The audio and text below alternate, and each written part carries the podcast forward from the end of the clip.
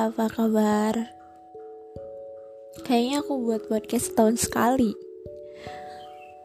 Ya gak apa-apa lah ya, semoodnya aja. Aku lagi pengen ngobrolin tentang ghosting. Karena abis ngalamin tahun kemarin, sebenarnya akunya juga sering ghosting sih. Tapi ya coba aja deh diomongin, kali aja makin ngerti dan makin biasa lah kalau digituin, atau ya mencoba untuk biasa-biasa aja sih.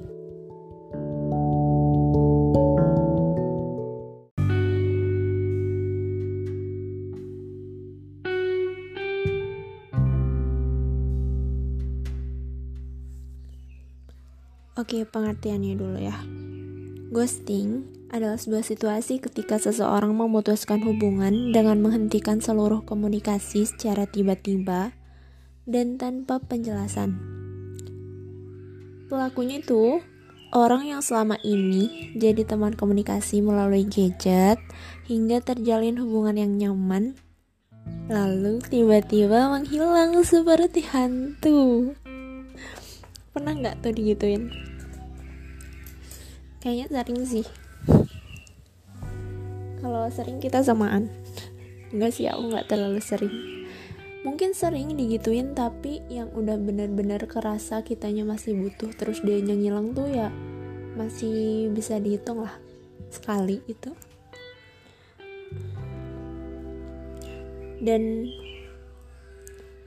aku udah baca-baca juga ya, kenapa mereka ghosting tuh. Penyebabnya, yang pertama mungkin bisa jadi kurang cocok. E, kalau misalnya kita kenalan, misalnya di dating apps atau kenalan online, tiba-tiba D M atau di Facebook atau di sosial media lainnya, mungkin ada pembicaraan yang kurang cocok antara kalian. Jadi salah satu memutuskan untuk ya udahlah, ngilang aja gitu. Atau mungkin hubungannya kalau misalnya udah lebih jauh nih ya, mungkin udah berstatus pacaran dan komitmen, mungkin pihak pelakunya tuh memikirkan bahwa ah, ini udah biasa-biasa aja, udah bosan gitu, dan dianya gak mau komunikasiin. Emang salah dia sih.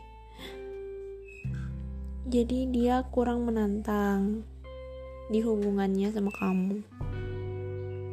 Mungkin juga punya gebetan lain.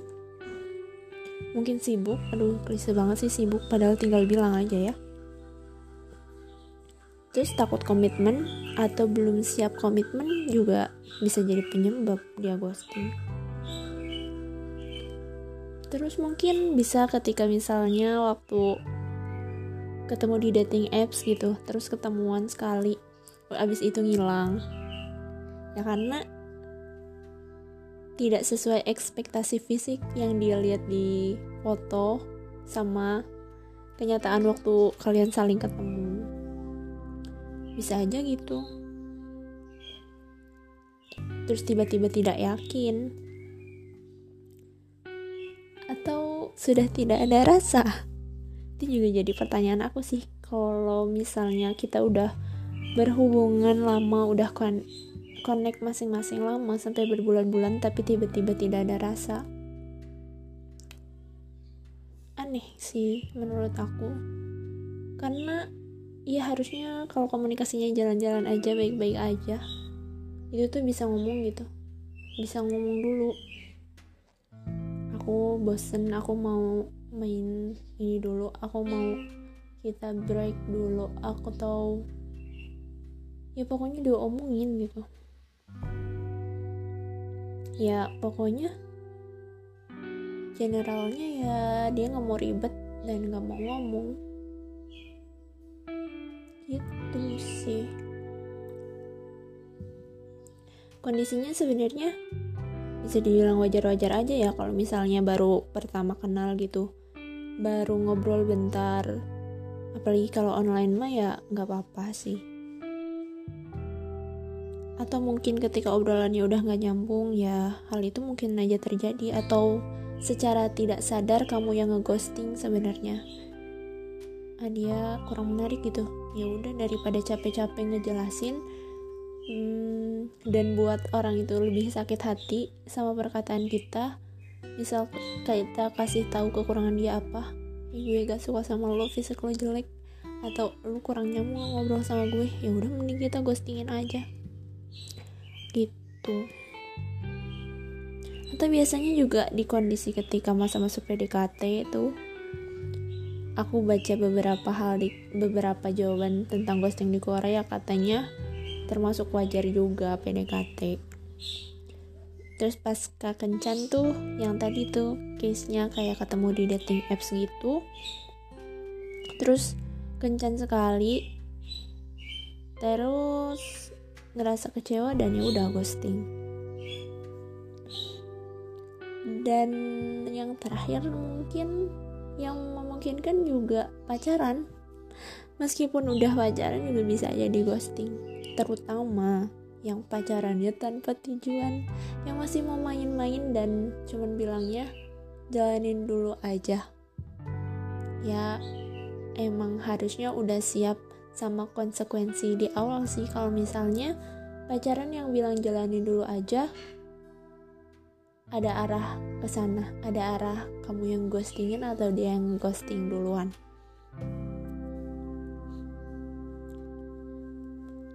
Ya ada sisi baiknya sih semua itu. Jadi jalan pintas, biar kita nggak ada rasa yang gimana-gimana lagi. Jalan pintas untuk tidak harus menjelaskan panjang lebar, karena mungkin aja ya kalau misalnya kalian ngobrol kita perpisahan gitu, udah ya kita sampai sini aja, bla bla bla bla, alasannya ini, aku maunya gini dan gini. Terus nanti tuh si lawan bicara kita tuh malah ngerespon kayak, kita bisa memperbaiki ini semua kok, bla bla bla bla bla gitu. Jadinya kitanya jadi ragu lagi buat ninggalin dia, padahal sebenarnya kita ada tujuan lain, atau emang ya udah nggak mau gitu, udah kuat pendirian untuk ninggalin lawan kita. Jadinya kalau kalah argumen nanti nggak jadi deh berpisahnya gitu. Jadi ya ghosting bisa jadi salah satu alternatif sih, biar gak ribet. Tapi sisi negatifnya juga ya, kalau misalnya salah kalau misalnya yang kita ghostingin tuh udah ngarep banget sama kita, apalagi yang udah pacaran gitu. Tapi kalau udah pacaran harusnya itu tuh kan another level of yang lain, kondisi wajar gitu. Dari P D K T gitu tuh udah another level gitu, harusnya ya pahamlah perasaan lawan bicaranya gimana, punya perasaan gak sih, main ngilang gitu aja. Dan itu tuh jadi dampak negatif ke lawan bicaranya atau katakanlah mantan. Jadi bertanya-tanya, dia tuh kenapa sih kamu ninggalin aku? Aku punya salah apa? Aku kurang apa? Dia tuh jadi hampir menyalahkan dirinya sendiri bahkan. Ya itu negatifnya. Dan pengecut sih orang yang kayak gitu. Kalau misalnya udah lama, ibaratnya komunikasi, pacaran, udah ada status juga, udah saling suka, tapi ditinggal sendirian, ditinggal bahasa yang sayangi, uluh-uluh. Ya setidaknya gitu ya, kalau misalnya udah pacaran mah ya bilang gitu. Ya kalau memungkinkan bilang gitu, terbuka aja. Karena kan walaupun ibaratnya nggak bisa nggak bisa lagi komunikasi banyak ya, kita tetap bisa jadi teman. Justru orang yang deket kayak gitu tuh ya, atau nggak mantan lah, katakanlah mantan, mantan P D K T-an atau apa ya, mantan gebetan yang udah pernah deket gitu tuh cocok banget buat kita jadiin temen, soalnya udah tahu banyak hal kan, udah tahu banyak hal soal kita, jadi nggak harus kata mau cerita tentang apa juga ke dia bisa. Ya cocok aja, harusnya dijadiin temen menurut aku sih. Menurut kalian gimana? Tapi kalau misalnya lagi masanya buat move on mah, ya udah nggak apa-apa blokir dulu. Biar rasanya hilang dulu, tapi nanti balik lagi jadi temen mau ya, gitu loh. Itu mah akunya doang sih kayaknya yang mau gitu. Ya, pada intinya kita jangan nyalahin apa yang di luar kendali kita. Jangan nyalahin dia yang udah ninggalin kita pas lagi sayang-sayangnya. Tapi coba lihat ke diri kamu sendiri buat nggak terlalu ngarep sama orang. Ya udah jadi bahan pelajaran aja. Oh, gitu rasanya. Jangan lagi ya. Ngarep sewajarnya aja. Jadi teman aja, nggak usah yang aneh-aneh. Ya udah kita sama-sama berteman. Jadi teman cerita, nggak usah lah cinta-cintaan dulu. Atau kalau misalnya kamu punya prinsip kuat buat nggak ada apa-apa di antara kalian sebagai lawan jenis, sebagai relasi antar lawan jenis gitu. Ya banyak belajar kan, aku juga ini belajar dari apa yang pernah aku alami gitu. Oke, ya udah.